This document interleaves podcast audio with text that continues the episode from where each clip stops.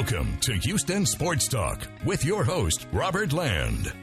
Thanks for listening to the best Houston sports podcast. Welcome to the Astros Rays ALCS Game 3 post game show, a very, very sad one. And joining me as my co host and regular sidekick, a fellow H Town sports junkie and longtime journalist, Stephen Kerr. And Stephen, Ray Charles once said the lyrics, quote, Hey, if it wasn't for bad luck, I wouldn't have no luck at all. Yeah, that's appropriate. Very appropriate for what's happening right now with uh, the Astros. And I, I, just, I don't know. It's a, it's the weirdest series that if, if they were just swinging at bad pitches and you know striking out left and right, you, you would say, well, the offense just isn't getting it done. But they're hitting the ball. They're just not getting the timely hits. And when they do get runners on base, they just can't come through. But you and I both know, Robert, that the real reason that this series is three games to none, as much as the fact that the Rays have gotten the timely hits, has been from a defensive standpoint on both sides. Right. And that's exactly what I'll start off with because, you know, it's one thing for the Astros season to basically be over, which it is. I mean, 37 and 1, our team's records when they're up 3 to nothing and and uh, we we we know this is over with, but now we got to wonder: Is Jose Altuve over with? Will he ever be the same defensively? I mean, is this Steve Howe, Chuck Knoblauch disease? Is this going to change the course of his career and the Astros' future? I mean, this is a, much bigger than you know just this series. Well, you know, Robert, I cover youth sports for a living, and I've talked to a number of coaches that talk to me about aiming the ball. And of course, yeah, they're talking about kids, but this happens with big leaguers too. And we're not just talking about pitchers, although pitchers can be thrown in there, but we're talking fielders. And and if you watch Jose Altuve when he's throwing the ball on those plays, it it sure appears is that he is aiming the ball, and it's usually it it's more of a psychological thing than anything else. You're you're not confident in your throwing. If you're a pitcher on the mound and you're just aiming the ball at the plate, you're decelerating. You're you're not having confidence in your throws, and that to me seems like that that's it, it's gotten into Altuve's head, and that's where he is. I mean, the the good news is it hasn't affected his hitting, but it's still a very serious thing to watch when he's made three errors in two games. And while he didn't make an error during the postseason that I know of, Robert, you've talked about this before. He just doesn't look right for some reason at second base. So it is troubling, and it couldn't have come at a worse time for the Astros. And if this is the beginning of the end for Altuve, you feel like the rug has just been ripped right out from under you twice this year as a Houston sports fan, losing DeAndre Hopkins for nothing and maybe losing in a different way Altuve. It's just it's sort of devastating. It's just like, man, these guys don't come along all the time. These really special players and you know, the Houston fans loved both of these guys, not just because of who they were as players, but as people. Well, that's exactly right. And Jose Altuve is is one of the, the good guys, you know, and and you rooted for him because of what he went through just to even get to the big leagues. We've heard the story many times, you know, but I guess the real conundrum, Robert, is that if he's still hitting at the plate, what do you do? Do you make him a DH? Do you just take the chance and put him at second? I mean, that's a that's a real dilemma if you think about it. Now, if he was if he was hitting 200 in the postseason or, you know, you get into next season and he continues to slump like he did in the regular season and he's still making those errors. Well, it, it's a it's a tough decision, but it's an easy decision. But if he's still doing it at the plate, I don't know. If, if you're Astros management, what do you do? Well, for the series, and you know, like I said, it, it feels like it's over with anyways. But for the series, you can put Aledmys Diaz out there at second base, and he's played in this series a couple different times, and, and I'm glad he's playing instead of uh, as much as we've seen Reddick this year. I just I'm not real thrilled or excited when he comes to the plate, especially when there's runners on base. But yeah, you could you could do that for this series. You could put Altuve at DH. But here's the deal. This is why I'm saying it could be the beginning of the end because if we're talking about career long, um, moving him to DH, then you, no, no, you can't do that because you got Yordan Alvarez, who you're paying on the cheap for the next five years to basically DH. I mean, I, I don't see him as a regular in the outfield. He's got knee problems now.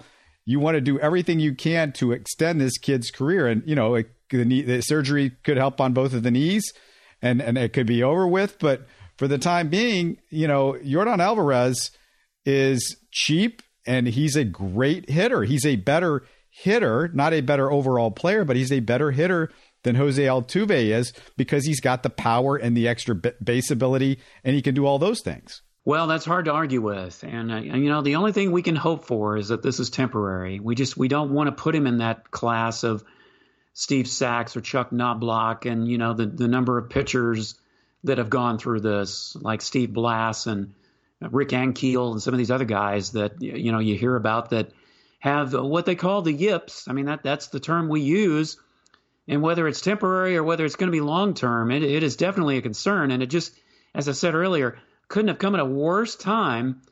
You know, in in the pre- previous game, he gave up that three run homer as a result of it, and then in tonight's game, it just opened up the floodgates, and even the pitching went sour after that.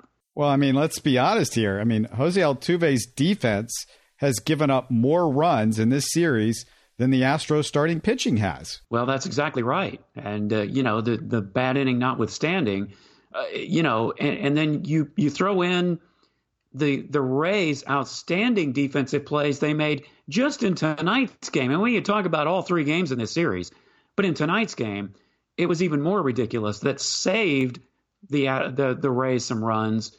I mean, you add both those things up, and it's no wonder the Astros are down 3 0. Yeah, I, I don't know if I can remember watching a playoff series where one team has dominated so much on the defensive side of the baseball I mean, and, and maybe I I don't know if I can think of one where I've seen this good of defense all over the diamond. A short, third, and then uh, you know tonight it was Kiermaier and Renfroe, and, and they've done it all through the series as well. And you know, I mean, I hate to harp on it continually, but the difference in this series, ba- difference in this series, is basically their defense versus Jose Altuve's defense. Yeah, and in, I mean in 2018, the Red Sox they made some great plays in the outfield, but yeah, when you're talking about all over the diamond, I mean even John Curtiss, a relief pitcher, dives to his right and makes a play late in the game. You can add that to the list. You know, most of those guys probably wouldn't be able to make that play, but he did. It's just that it, and you've talked about the defensive positioning, so some of that is with the Rays defense and just how they played the Astros. But gosh, talk about going from like a pendulum from one extreme to the other. Bad defense by the Astros, Jose Altuve in particular, outstanding defense from the Rays. You could just sum that up, and, and that's what the series is all about. One thing that you look at as far as the numbers go that just hits you smack dab in the face. Uh, you talk about timely hitting in this series. The Astros stranded 31 base runners through the first three games and are four for 24 with runners in scoring position. By the way, none of those four hits produced a run. And Stephen, here's what I I, I, just can't stand when when people put this up on Twitter or you know you hear this from the Stat Geek or whatever.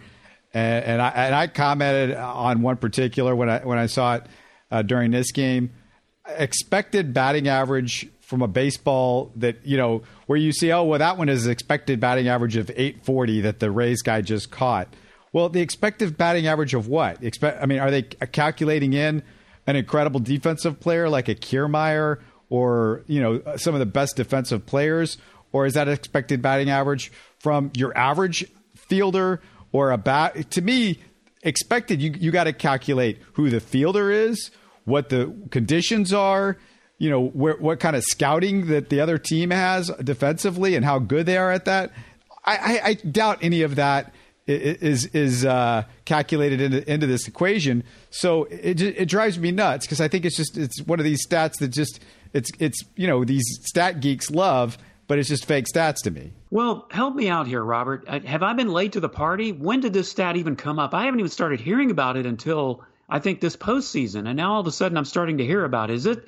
I mean, is this one that that I've just been missing? I mean, I keep up with sports pretty regularly but I don't remember hearing about this expected batting average until this postseason. Really, more in this series, and I think even in the last series against the A's. But man, when did they start keeping track of this stuff? I mean, I just I just want to watch the game. I, I guess if you're a numbers freak, well, more power to you. But I, I just I, I, think sometimes we get too caught up in the numbers, and we don't appreciate the strat. The, we don't appreciate the plays that these guys make from a pure talent standpoint or just from a pure standpoint that they're in the right place at the right time. It feels like, and I don't think this is new for this year. I mean, I, I seem to remember this being around maybe the last two or three years, maybe longer than that. I mean, I, I can't remember when I started hearing people quote this particular stat, but you know, it, it, this is one of those numbers where I just think that they, they throw it out there, Stephen, uh, just to make themselves feel, you know, if you're a fan of that team or you're following that team or you're media with the, with the team, and that, that's where I'm hearing it or where I'm seeing it more often. It's a way to make you feel a little bit better, or, or like, look, that ball was supposed to drop. You know, that ball was supposed to be a base hit, but it didn't. And if you're the Astros, it, it's not making you feel good at all. It's just making you more frustrated. So I guess it depends on what team you're on. as to, you know, and that's what stats are.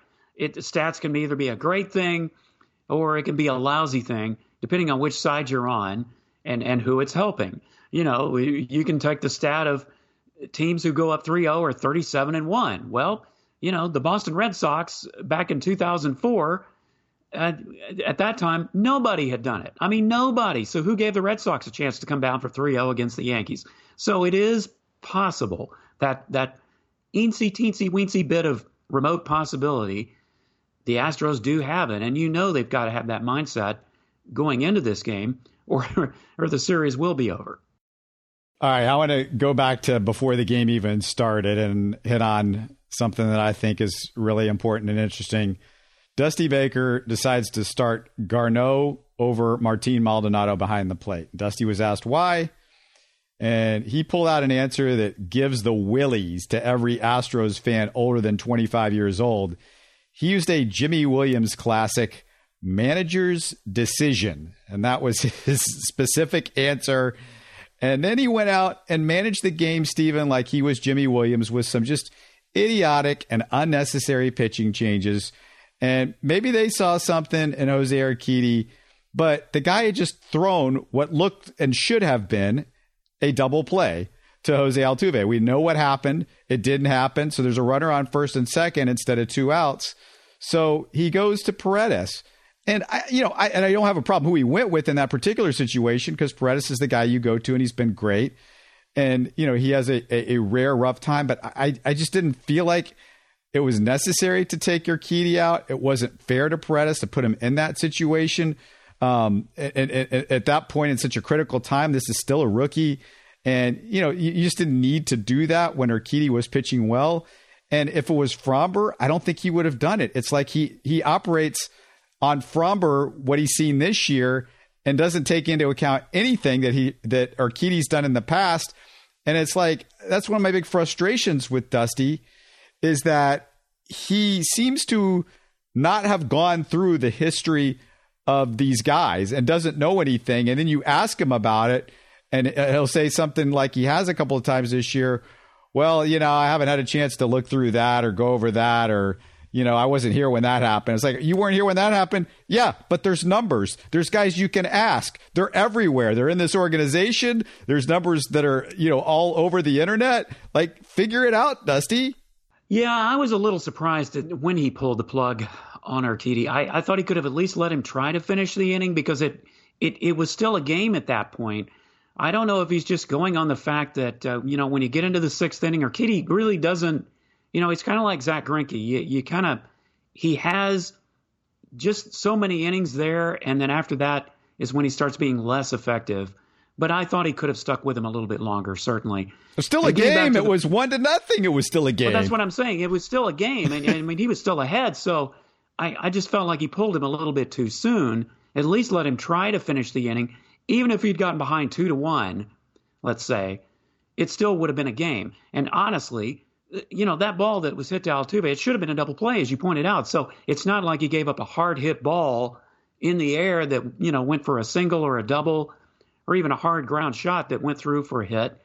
It, it wasn't a bad pitch. It wasn't a bad ball that was hit. So, yeah, I, I definitely felt like he pulled the plug a little bit too soon.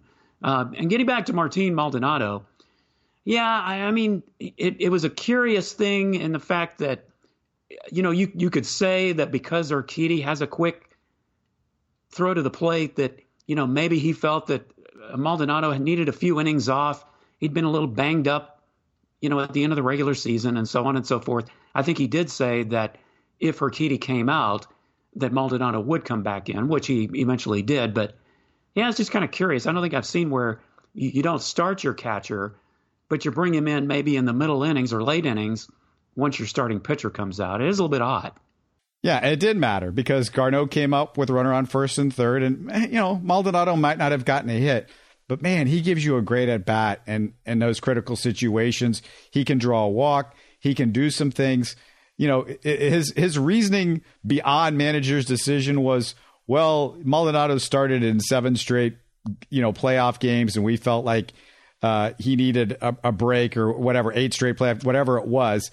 But the fact is, he got a break. I mean, we we had uh, a couple of days off between. He'd only played two days in a row, and this game was the biggest. If you lose the game, you're losing the series. We know that. You, you don't go behind 0-3. And you know, like I said, it, it, might not have mattered because Maldonado might might still have got that out with runners on first and third early in the game. But it, it's just it was unnecessary and you you just don't you, you don't need to do that. There's there was no reason to do that. Yeah, and I, I get I think it's something else. I think he had said is that even before this series began, he was looking for an opportunity to start Garneau in Game Three, which I think is a little curious too. I mean, how can you plan that far ahead before a series even begins, not knowing you know what are you going to be? What's the situation going to be in Game Three?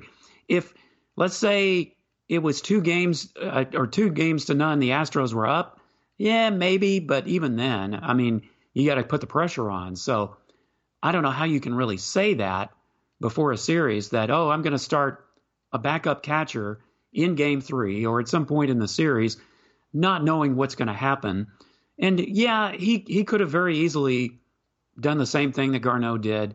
Or, you know, if, if you're big guys, if, if Springer, Altuve, Correa, if they're not tying the game with a big hit, chances are Maldonado's not going to do the same thing either. But still, just a, a kind of a head scratching decision. You're right. And it wasn't the only one. It wasn't just the Garneau and Maldonado deal. It wasn't just taking out Urquidy.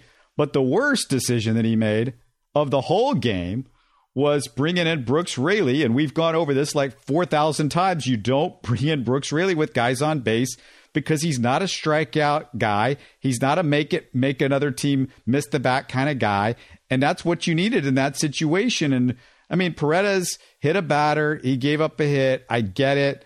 But if you're gonna if you're gonna get rid of him, bring in somebody that can swing and miss. Bring in Scrubb, but don't bring in Brooks Raley. He's not been good. And just let's let's look at the Brooks Raley numbers. And by the way, somehow Brooks Raley, according to the stats, I think he gave up zero earned runs despite uh, what he did in this game. Uh, it's called zero earned runs in this game. But Brooks Raley for this the postseason now has got a 208 whip and a batting average against of 286.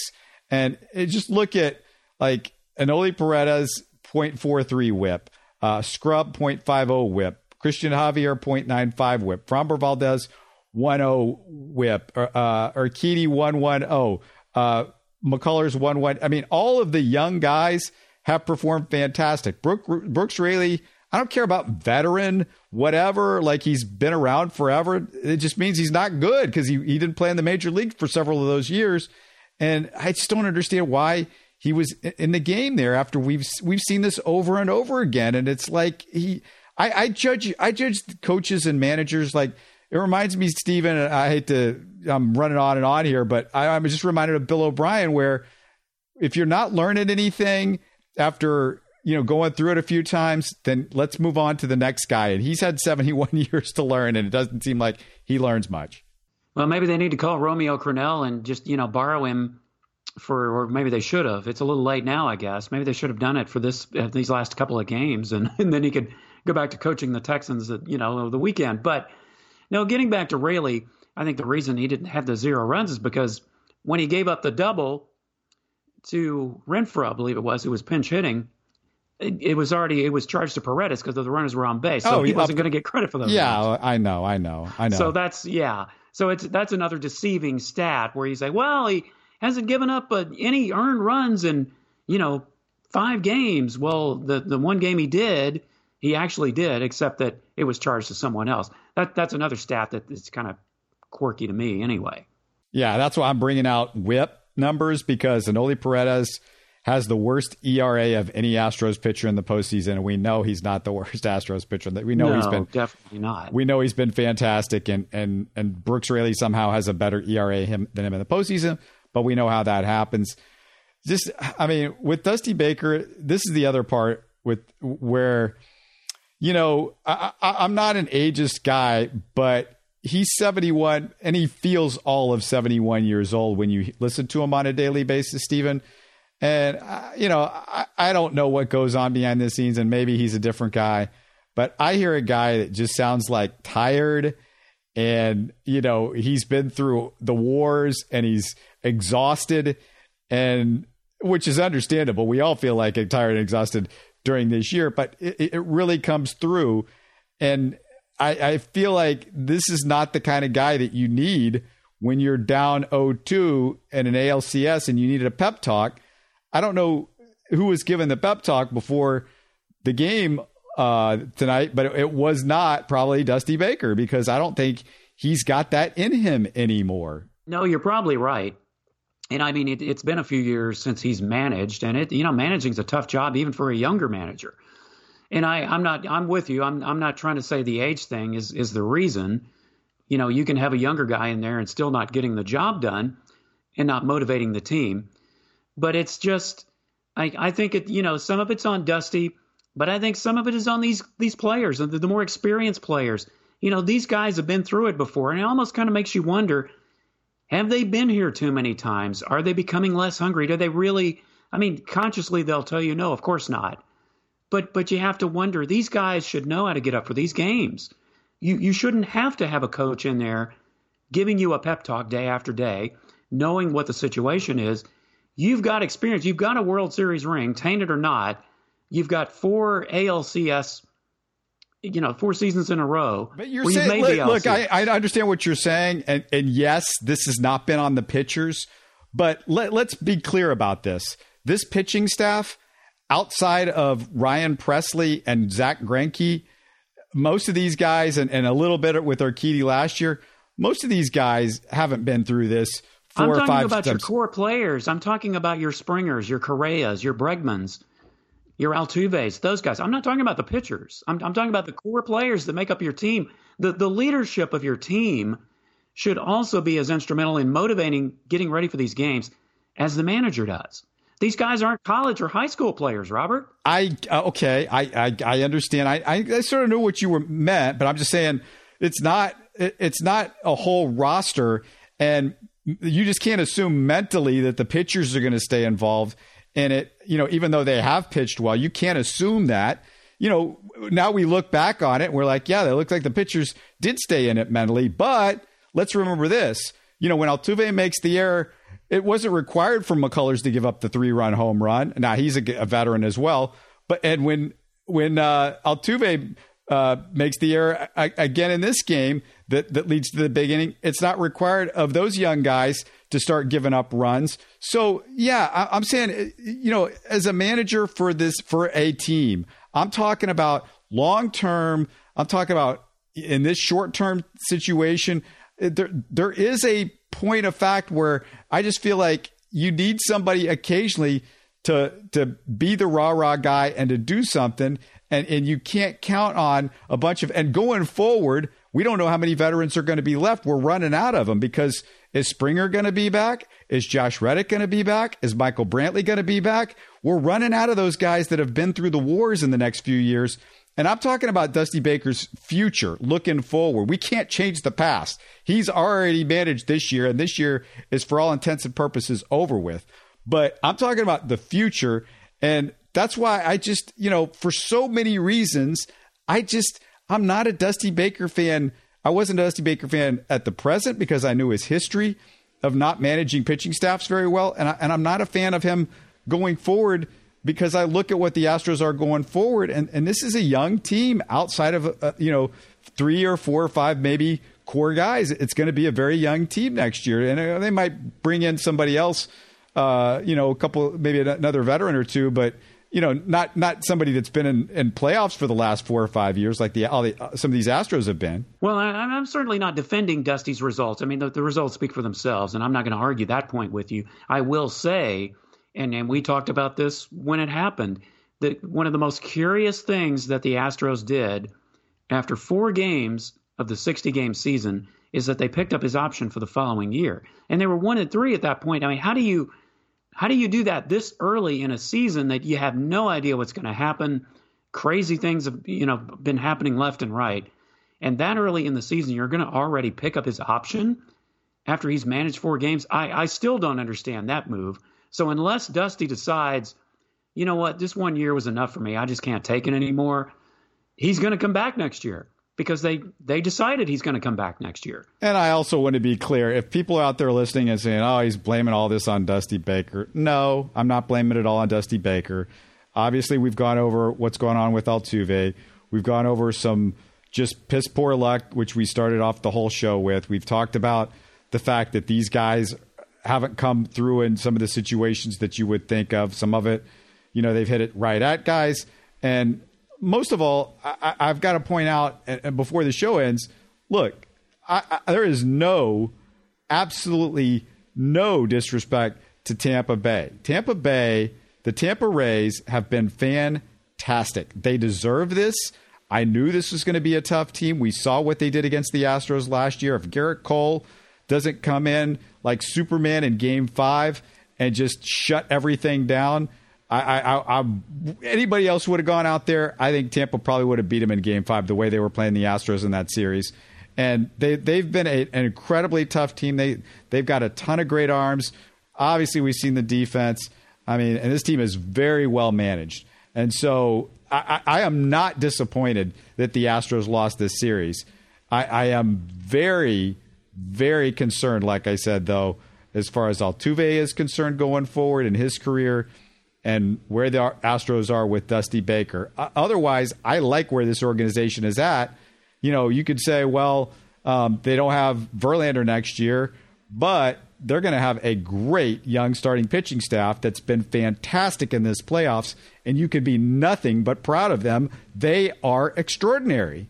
Absolutely, and they've done it under some, you know, very odd and unusual circumstances.